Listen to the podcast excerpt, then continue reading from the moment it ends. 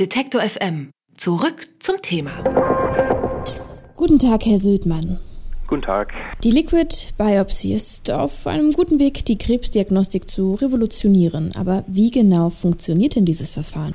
Seit vielen Jahren kennt man Mutationen in äh, verschiedenen Tumoren. Insbesondere durch die großen Projekte der Genomforschung hat man einen Katalog von vielen Mutationen in Tumoren erstellt. Nun ist es so, dass Tumoren über ganz normale Prozesse, so wie viele Zellen auch, DNA in das Blut freisetzen und man kann nun diese DNA, die im Fall der Krebserkrankungen Mutationen tragen, im Blut nachweisen. Das heißt, man kann im Grunde die Zahl der Mutationen messen mittels moderner Methoden. Und man kann, wenn man weiß, dass ein Patient einen Tumor trägt, diese Zahl der Mutationen auch mit seiner Tumorlast in Verbindung setzen und vergleichen. Das kann man zum Beispiel machen und es wird viel gemacht im Bereich von Lungenkrebs. Da gibt es ganz charakteristische Mutationen, die man im Blut finden kann und man kann durch die Zahl dieser Mutationen feststellen, ob der Patient, der unter einer Therapie ist, nun auf die Therapie anspricht oder ob er möglicherweise eine Resistenz gegen die Therapie entwickelt hat, die dann dazu führen würde, dass man eine andere Therapieform diesem Patienten gibt. Was ich gerade beschrieben habe, das nennen wir Tumor Monitoring. Das heißt, man kann über Zeit hinweg, wenn man immer wieder Blutproben bei dem Krebspatienten entnimmt, messen, wie hoch seine Tumorlast ist und man kann auch relativ schnell dann reagieren, wenn man sieht, die Tumorlast wird wieder größer. Ein anderer Punkt bei der Liquid Biopsy ist die Frage der Diagnose selbst. Das heißt, in dem Fall, dass jemand in die Klinik kommt mit bestimmten Symptomen, bei dem aber noch nicht nachgewiesen ist, dass ein Tumor vorliegt. Diese primäre Diagnose in der Liquid Biopsy ist noch relativ weit von der Realität entfernt. Das heißt, das wird eigentlich anhand der DNA-Mutationen noch nicht gemacht. Aber wenn ich Sie richtig verstanden habe, ist die Liquid Biopsy keine Behandlungsmethode, sondern nur eine Methode zur Überwachung oder möglicherweise in Zukunft zur Erkennung von Krebs, oder? Genau so ist es, ja. Es ist keine Therapie, es ist eine diagnostische Methode für diese beiden Aspekte, einerseits Diagnose, andererseits Tumormonitoring. Aber Sie haben das jetzt beschrieben, wie dieses Verfahren abläuft und irgendwie klingt es ja gar nicht so kompliziert. Warum ist man denn erst so spät auf diese Untersuchungsmöglichkeit gekommen? Man hat seit vielen Jahrzehnten versucht, über die Menge an, an DNA im Blut Rückschlüsse auf einen Tumor zu ziehen. Die Menge an DNA ist aber nicht charakteristisch für das Vorhandensein eines Tumors selbst. Erst dadurch, dass man im Rahmen dieser Genomsequenzierprojekte in den letzten 10, 15 Jahren viele tausend Tumoren sequenziert hat, das ist ein weltweites Programm, ist man nun in der Lage, diese Mutationen zu katalogisieren für jeden Tumor selbst. Und so weiß man eben auch ganz diese charakteristischen Mutationen in einer bestimmten Tumorart oder in einer bestimmten Tumorsubgruppe. Jeder Tumor ist auf der molekularen Ebene anders als der Tumor eines anderen Patienten. Also es gibt hier eine sehr, sehr große Vielfalt, aber es gibt auch Gemeinsamkeiten. Und diese Gemeinsamkeiten macht man sich in der Liquid Biopsy zunutze.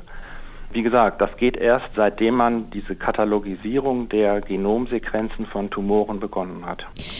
Bisher ist es ja so, dass für so eine Krebsuntersuchung eine Biopsie gemacht werden muss oder auch der Patient in ein MRT geschickt wird. Das sind ja auch sehr aufwendige und auch preisintensive Untersuchungsmethoden. Haben ja. diese ja herkömmlichen Methoden, sage ich jetzt mal, trotzdem einen Vorteil gegenüber der Liquid Biopsy?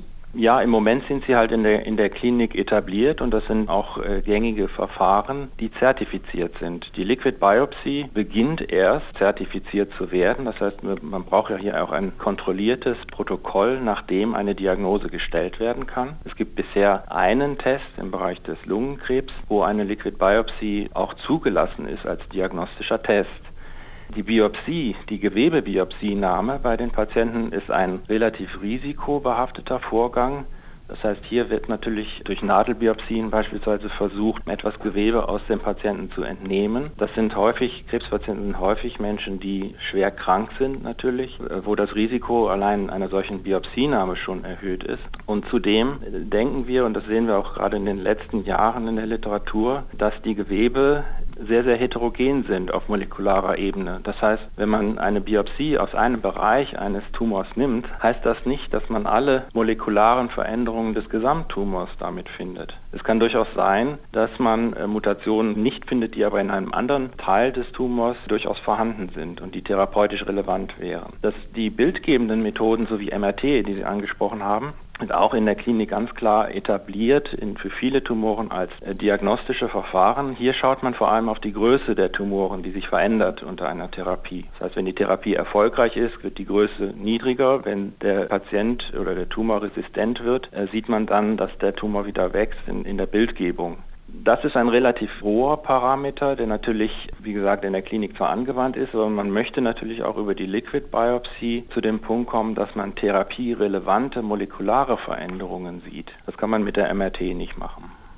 Glauben Sie denn, dass diese beiden herkömmlichen Varianten irgendwann hinfällig werden, wenn die Entwicklung weiter fortschreitet bei der Liquid Biopsy? Das ist natürlich die Hoffnung, dass man das irgendwann mal wird ersetzen können. Und ich denke auch, dass es insbesondere im Bereich des Tumor Monitoring da sehr viele Fortschritte geben wird in den nächsten Jahren. Ob man das ganz ersetzen wird, wage ich nicht vorherzusagen. Aber irgendwann äh, wird man sicherlich dazu kommen, dass man für bestimmte Krebsarten auch weitgehend Liquid Biopsy für die Diagnose bzw. das Tumor Monitoring einsetzen wird sagt Holger Sildmann. Die Forschung hat einen Blutschnelltest entwickelt, der die Krebsdiagnose in Zukunft wesentlich vereinfachen könnte. Über das Verfahren und seine Möglichkeiten habe ich mit Holger Sildmann vom Deutschen Krebsforschungszentrum in Heidelberg gesprochen. Vielen Dank. Alle Beiträge, Reportagen und Interviews können Sie jederzeit nachhören im Netz auf detektor.fm.